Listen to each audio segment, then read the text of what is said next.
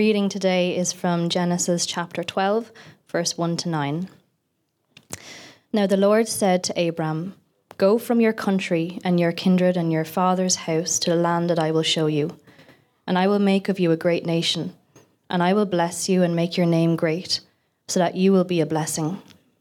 I will bless those who bless you, and him who dishonors you I will curse and in all and, and in you all the families of the earth shall be blessed.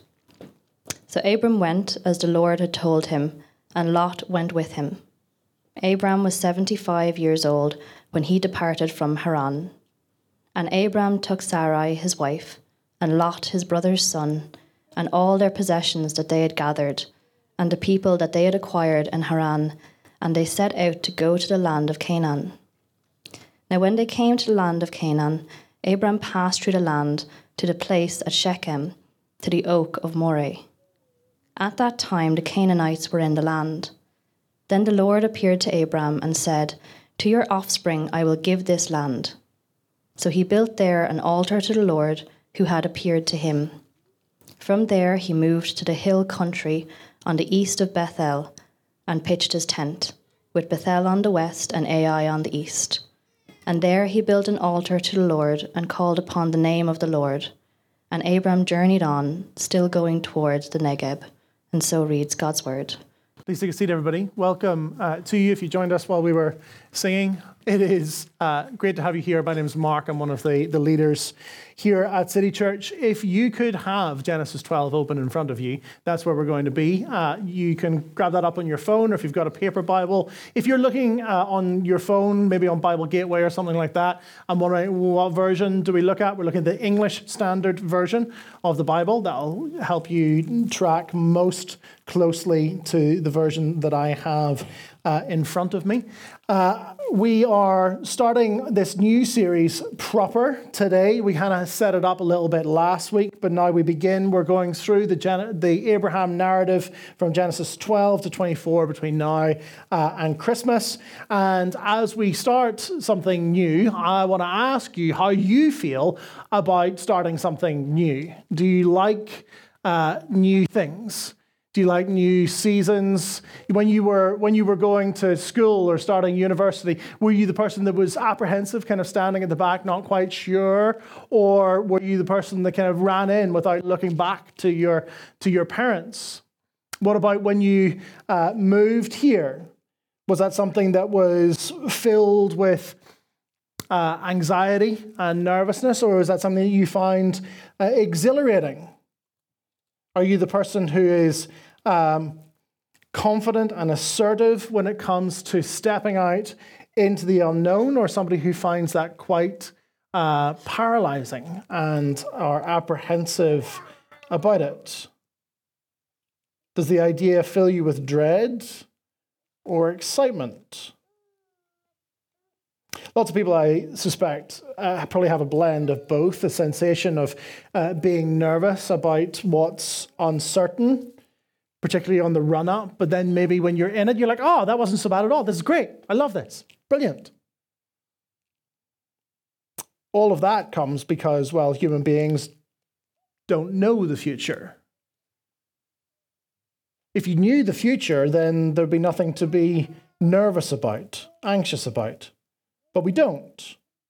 We can't see what's going to happen. We cannot look down the corridor of time and, uh, and perceive how all of the things are, uh, are going to, to play out. So maybe you're the kind of person that actually lies awake at night playing through the scenarios. You're like the lawyer on the legal pad. You know, if this happens, then I'm going to say this. If this happens, then I'm going to do this. You run through all the scenarios in order to try and prepare yourself because you don't know what's going to happen. And you don't know what's going to happen because you don't know the future. Human beings are made to move into that uncertain future.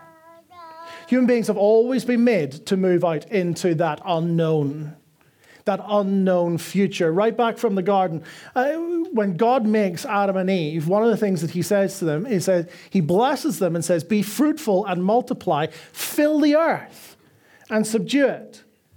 He says to Adam and Eve, don't, don't stay in the garden, that place of comfort and security and safety. You've got to move out into the wild, into that which is unknown, and cultivate the rest of the earth to make it like the garden, that place of peace and rest and shalom. But you've got to step out. And that's fundamental to who we are. We are people who are made to journey into the future to step out into the known, the unknown, to progress, to develop, to have an adventure. Human beings aren't supposed to be static. A few weeks ago, I watched uh, the, uh, the new Brendan Fraser movie, The Whale, uh, about a man called Charlie who is, uh, is trapped in his, uh, in his obesity and in his uh, dealing with mental health issues. And one of the things that's so tragic, without giving away the, uh, the ending, one of the things that's so tragic about the whale is that Charlie is so static that he cannot even sleep in his own bed. He cannot move forward in life. He's absolutely, literally stuck.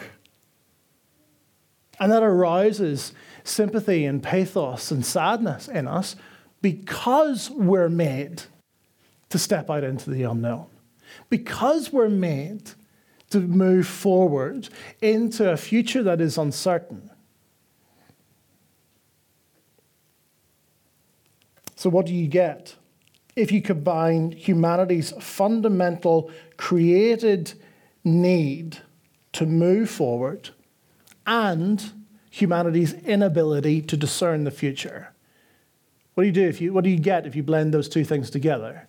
Well, that can be answered in one word. You get an adventure. It's an adventure. To move forward into the unknown, not knowing what will happen. It's Neo as he takes the red pill. It's Elsa as she hears the spirit of the forest calling her out into the unknown. I'm not going to do any more of that. It's Frodo as he sets out on his quest to Mordor. It's Harry Potter in the living room of Four Privet Drive as all of the invitations to take up his studies at Hogwarts all swirl around him. Why do all of those moments, well, why do we tell those stories all the time? And why do those moments when the ring plops into Frodo's hand, when the invitations swirl, when Morpheus goes blue pill, red pill. When Elsa sings into the unknown, why do they make the hair on our arms stand up? Because we're made for adventure. We're made to step out into the unknown. Our series is called Being Human because over the next 14 weeks, we're not giving simply a history lesson. Genesis is not merely a recounting of things that have happened in the past. It contains rather fundamental lessons for what always happens, for what human nature is foundationally and fundamentally like. And our journey through the Abraham narrative begins this morning with a call to adventure, with a call out into the unknown. And so, as we look at these nine verses and as we consider them together, we're looking at two things this morning the God who calls and the God who promises. And what is our response to that? Let me give you, let me run it right through to the end, just in case you're tired this morning. What, what's the application? Trust God's promises and obey God's voice. Trust God's promises and obey God's voice. Let's start the other way around. Let's start with obeying God's voice or God's call, because that is what how we begin in Genesis 12. But first, we need to ask the question who is this God? That calls you, that calls Abram out on an adventure? What's he like? Who is this God who invites you to step out into the unknown? I imagine that's a pretty reasonable question because if you're if you're there and think, oh, I'm up for an adventure, and some so some random hobo comes along and says, right, let's go. I say, well, hold on, who are you?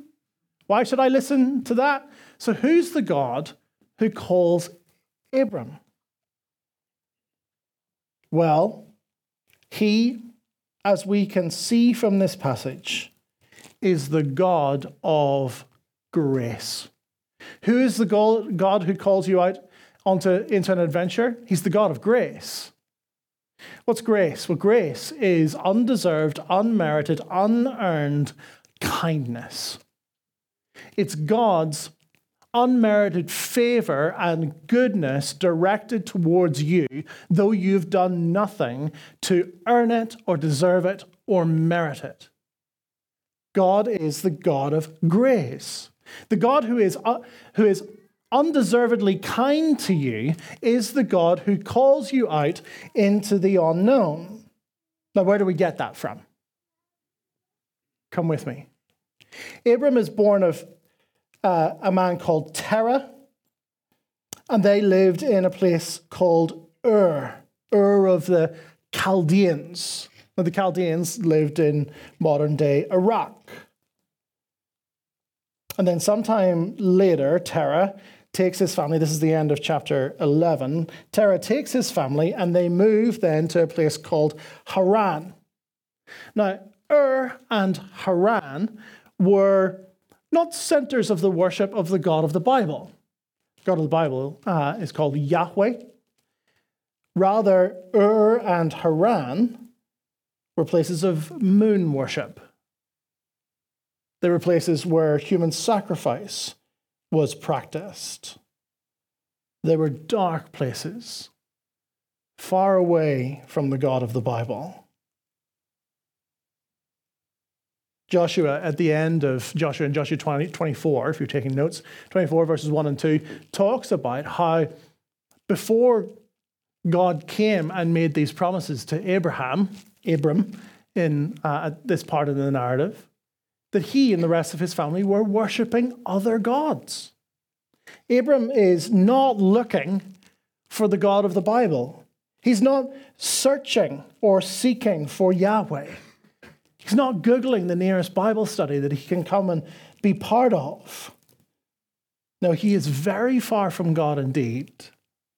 He is steeped in dark pagan worship of the worst kind. And yet God calls him into the unknown. God determines to set his grace, his unmerited, undeserved, unearned kindness on someone who is far, far from him. Why would God call someone who didn't deserve it in the least? And yet, that is still how God works. If you claim to be a follower of Jesus, and you think that God has chosen you because of some inherent merit or goodness, then you have failed to understand who God is and who you are. He is the God of grace. He calls those who do not deserve it. But on the other hand, if you're here this morning and you're listening to the songs and the prayers and thinking, I am so far away from what the rest of these people in this room believe. I'm so far, so far removed from this God that they pray to and sing to. Or perhaps you sit here and you wonder, well, will this God ever be kind to me? Will he ever love me? You're exactly the kind of person that he calls. He is the God of grace, and he is calling you to follow him. The God who calls us out of ourselves into the unknown is not just the God of grace, but a God who speaks and who speaks a word of command verse 1. Now we're really in the passage. Now the Lord, that is Yahweh, now Yahweh said to Abram, Go, go from your country and from your kindred and from your father's house to the land that I will show you. The God who speaks gives Abram a command, and that singular command is to go, get out. It's time to saddle your donkey, Abram. It's time to have an adventure. Go from where you are and step out into the unknown. And what he is stepping out into is certainly unknown because of what he is called to leave behind him. God begins by saying, Go from your country, that is, your land, your place, the place that you called home. Leave it all behind, Abram. Leave behind what is familiar and comfortable and go. You've probably had that experience of, uh, of, of maybe arriving in Dublin thinking, okay, well, where do I even get groceries from? Uh, like, what, what is a Tesco? Like, why don't I have a Costco or whatever the equivalent is?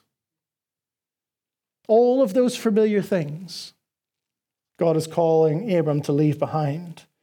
Your country, then he says, your kindred.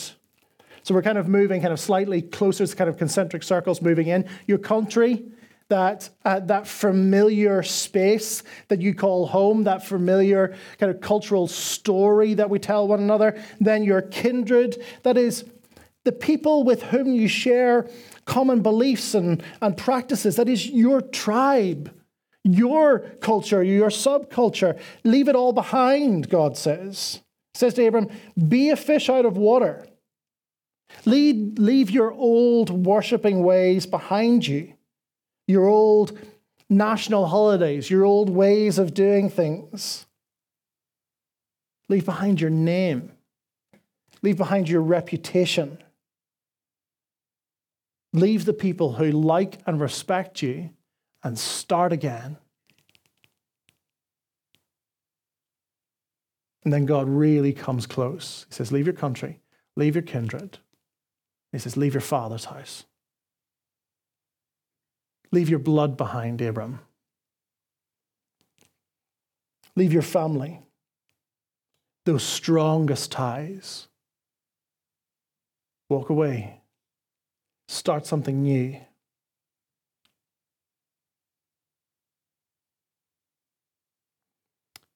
We cannot heed God's call to go if it comes with non negotiables. If it comes with red lines that we have drawn for ourselves. Yes, I will, I will follow you this far, Jesus, but don't, uh, don't ask me to walk away from that. And yet we must wrestle with the fact that that same Jesus is the one who says, Leave father and mother and follow me. This actually links with this idea that God's call is gracious to you, that God's kindness to you is unmerited, that it's undeserved, that it's unearned. Because if you earned it, if you made God like you, by virtue of who you were or the good things that you did, do you know what you'd have? You'd have negotiating power. You say, Well, I bring this to the table. You know, look at how great I am. Haven't you seen it? And so, actually, if you want me, God, uh, these, are, these are my red lines. Uh, I don't go over there. You don't get that part of me. But here's the really scary thing about grace if grace, God's undeserved kindness to you, if it's really unmerited, if it has nothing to do with who you are in yourself or the things that you have achieved or your virtue or your merit, there's nothing that God cannot ask of you. You have no negotiating power. So God calls you to go and to step out into the unknown to leave country and kindred and father's house.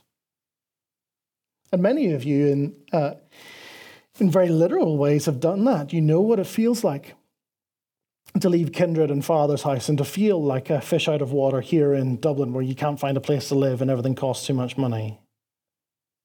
Getting married's like that too. It's a call to adventure. Leaving kindred and family, leaving the comfort and security of the, of the life that you've built for yourself as a single person. Moving to somewhere that you might not choose because you're heeding the call to step out into the unknown.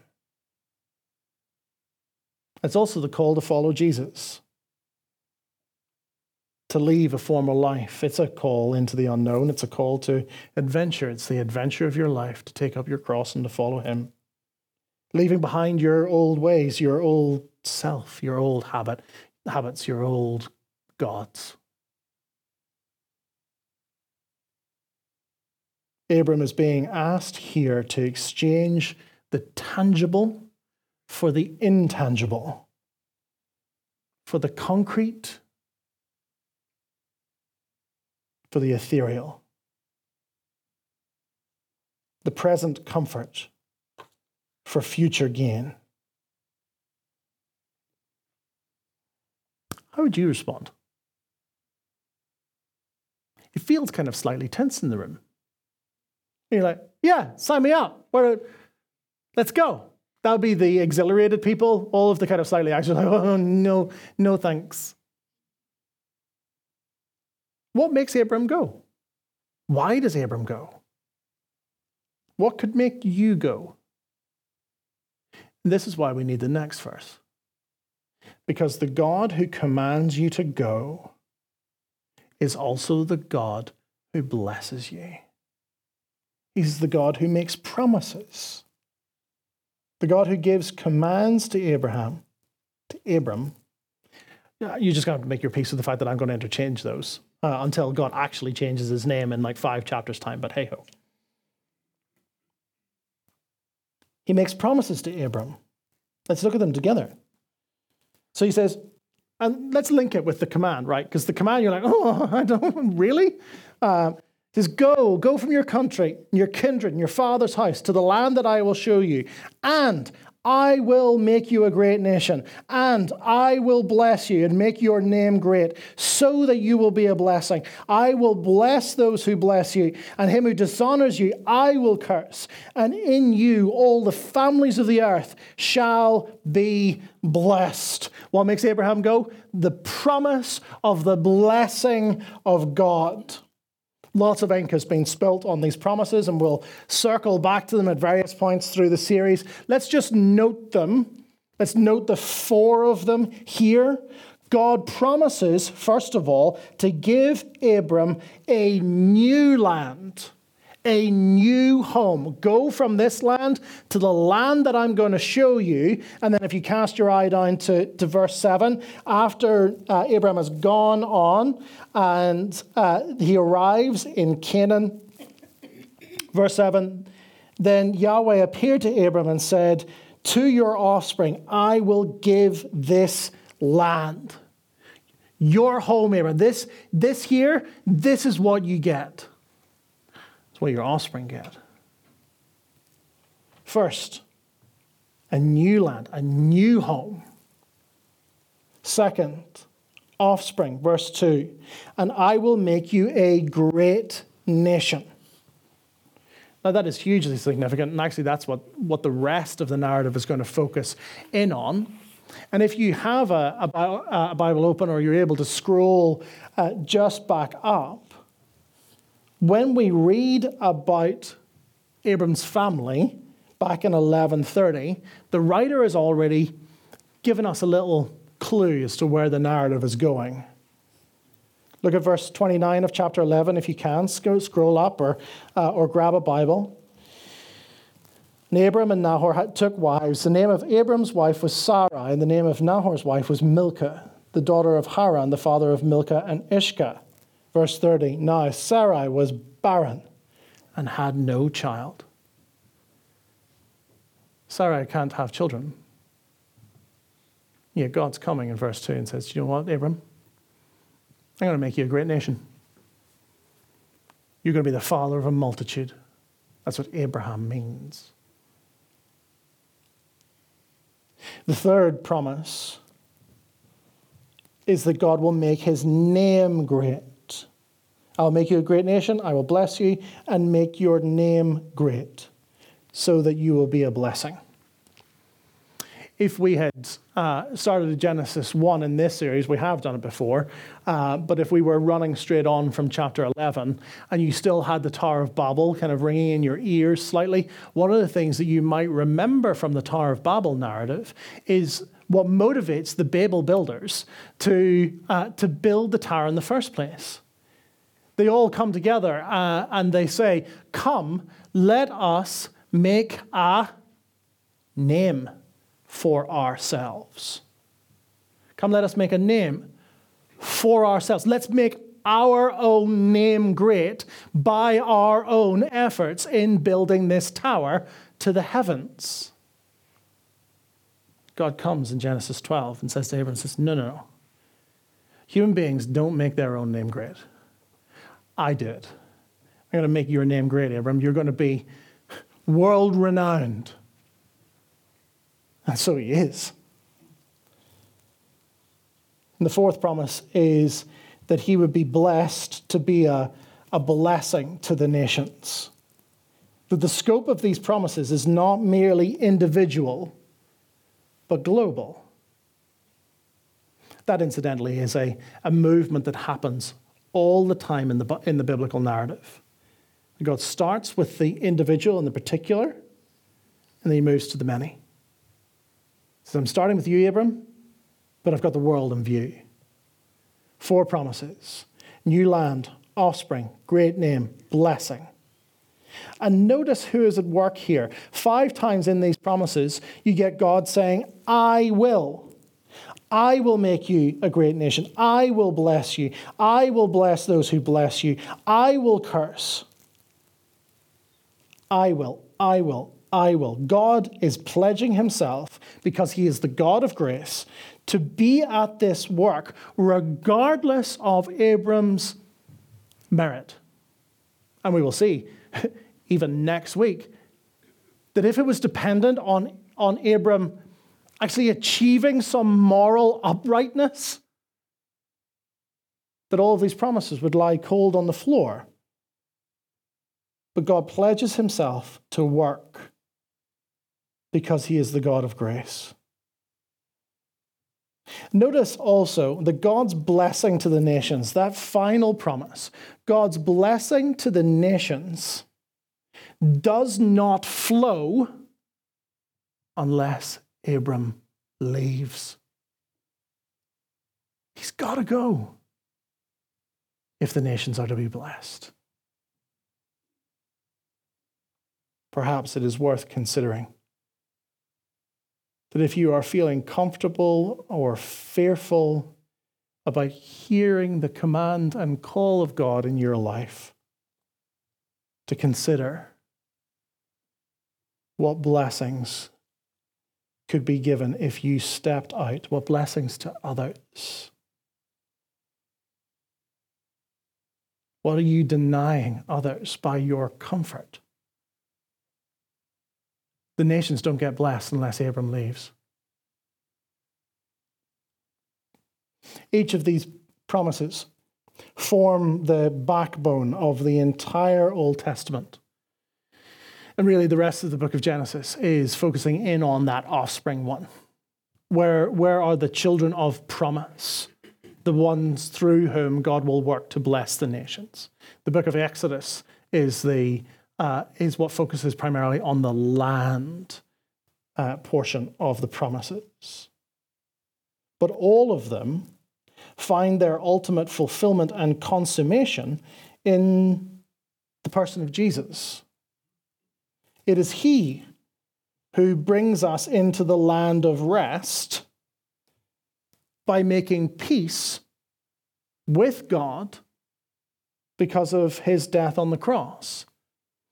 The land that we look to, the land of rest, the land of peace, and the land of shalom, is not a physical part or portion of real estate somewhere in the Middle East.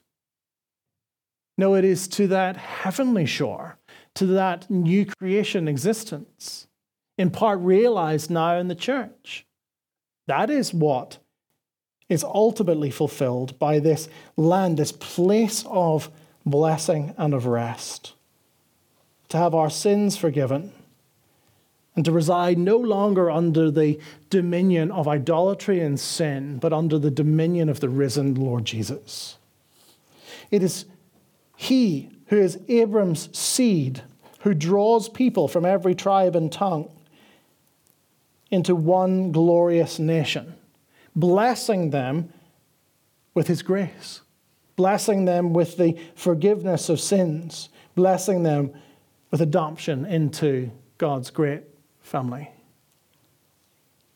So, who calls you into the unknown? The God of grace calls you into the unknown. He calls you no matter how far off you feel Him to be. Who calls you into the unknown? The God who has all authority to call you from what is safe and secure and to bring you onto the adventure of your life. Who calls you into the unknown, the God who promises to bless, who promises to be with you even unto the end of the age. Where is he calling you? What is he calling you to walk from? And what promises is he inviting you to cling to as you go? Obey God's call. Come and trust his promises. That is our second point. Trust God's promise. This is how Abram responds. And actually, the narrative flips very quickly from verse 3 into verse 4. Verse 4 So Abram went, just as the Lord had told him, and Lot went with him. Now, we'll come back to Lot uh, in chapter 13. But he goes, he heeds the call of God, and he steps out in faith. How do we know it's faith? Because he's going just as the Lord had told him. That's what faith is. Faith is taking God at his word. It's not about believing in things that have no evidence, it's about trusting the promise keeping, speaking God. And Abram steps out. He goes in spite of all the ties keeping him home. He goes in spite of his age. What do we read from verse 4? He was 75 years old when he departed from Haran. If that's not old age, it's certainly late middle age in, uh, in the Bible's lifetime chronologies. He's not quite the spring chicken that he once was and yet he goes, just as the Lord commanded him. There's an elegant simplicity to verse 4 that I think teaches us a lot. Abram takes God at his word. His faith is beautiful and it's challenging. Why is Abraham's faith challenging? He didn't have a Bible.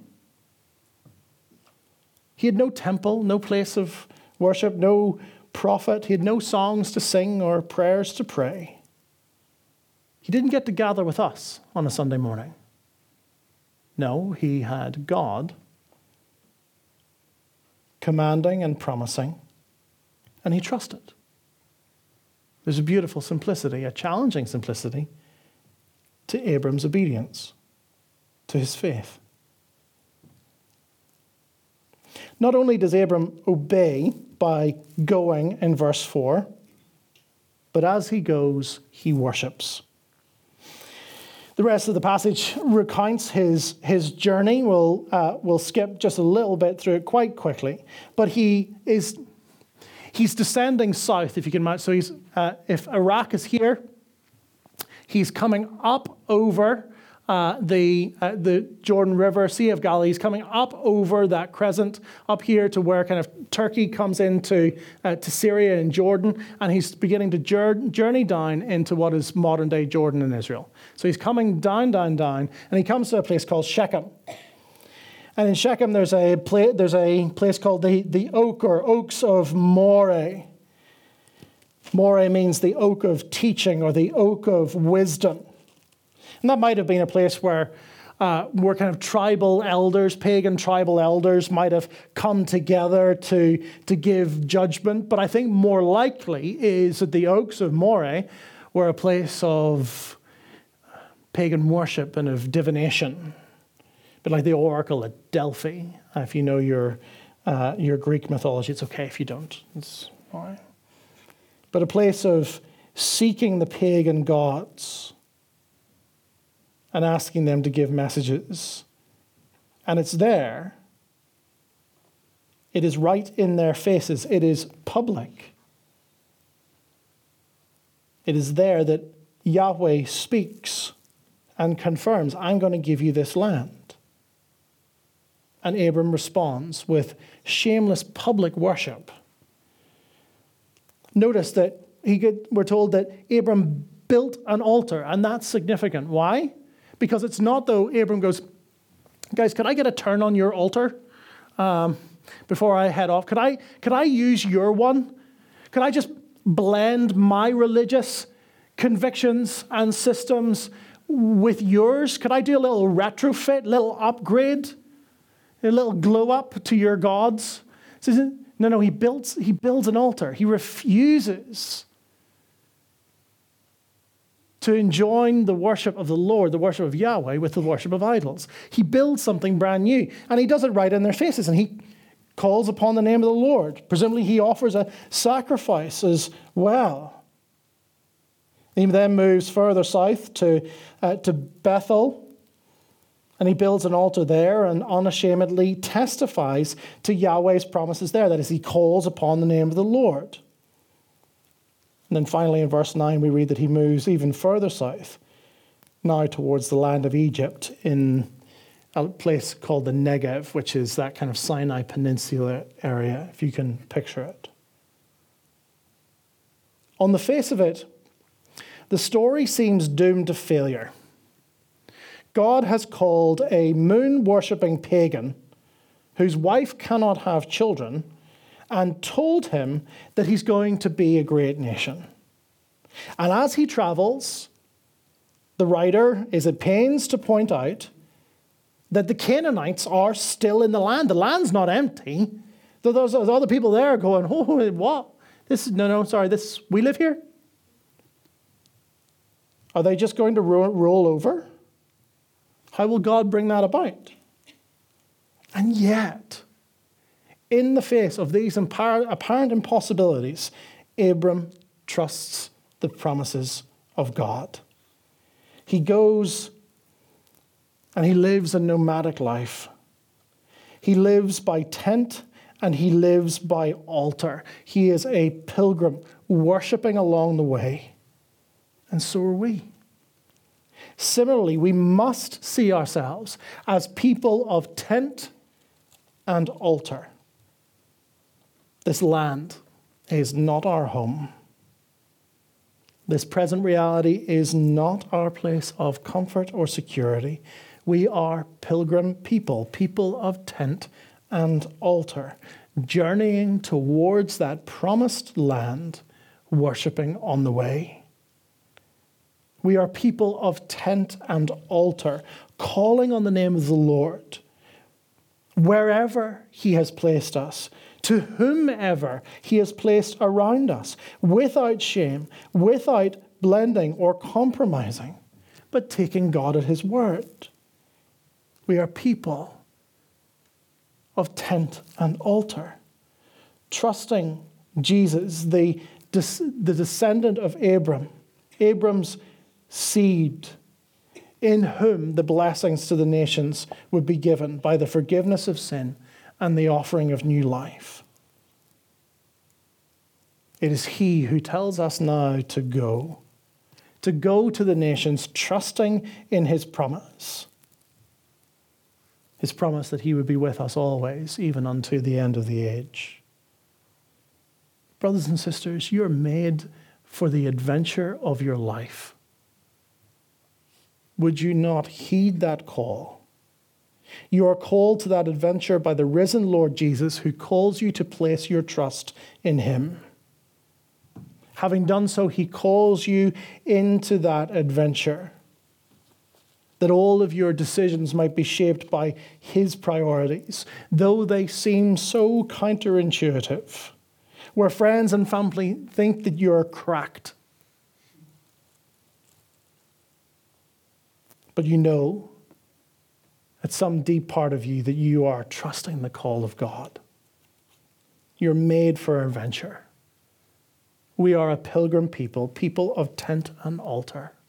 Step out into the unknown, trust his promises, and be a blessing.